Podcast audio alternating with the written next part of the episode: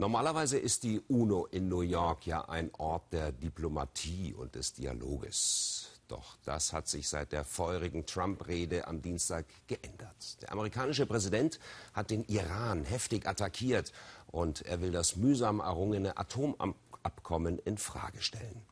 Beide Seiten beschimpfen sich jetzt als Schurken.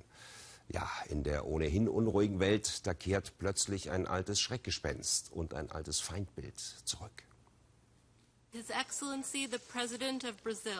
Sie setzten ein Zeichen und unterschrieben den ersten Vertrag, mit dem der Besitz und der Einsatz von Atomwaffen gebannt werden soll. Allein die 50 Länder, die hier feierlich unterzeichnen, sind alle atomare Habenichtse. Die Atommächte, die meisten Mitgliedsländer der NATO lehnen diesen Vertrag als illusionär ab.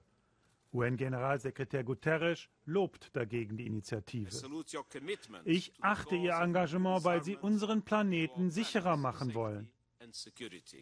Ein paar Flure weiter der Plenarsaal der Vereinten Nationen, dasselbe Thema. Japans Ministerpräsident Abe sieht sein Land akut bedroht vom atomaren Aufrüstungsprogramm Nordkoreas. Er unterstützt die harte Haltung von US-Präsident Trump.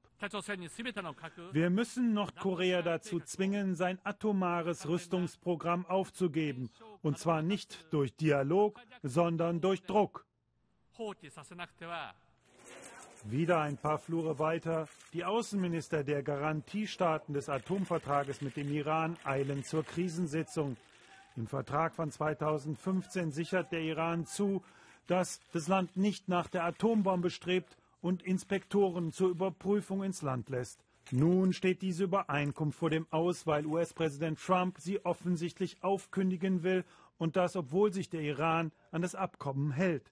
Für Außenminister Gabriel wäre das eine tragische Entscheidung, weil die Situation entstehen kann, dass das einzige funktionierende Abkommen zur Verhinderung der Weiterverbreitung von Atomwaffen äh, jetzt ähm, nicht mehr funktionieren wird in einer Situation, wo wir gerade erleben, dass andere Länder wie Nordkorea äh, Atomwaffen äh, sich in Besitz bringen, wo wir eigentlich solche Verhandlungsprozesse erneut brauchen, die verhindern, dass es zur Weiterverbreitung von Atomwaffen kommt. US-Außenminister Tillerson erläuterte, was Donald Trump so sehr missfällt. Der Iran unterstützt weiterhin das mörderische Regime in Syrien. Das Land entwickelt Raketen, mit denen es die Sicherheit der USA bedroht und liefert Waffen an die Rebellen im Jemen. Manchmal, so Tillerson, müsse es halt sehr, sehr dunkel werden, bevor man einen großen Durchbruch erzielen kann.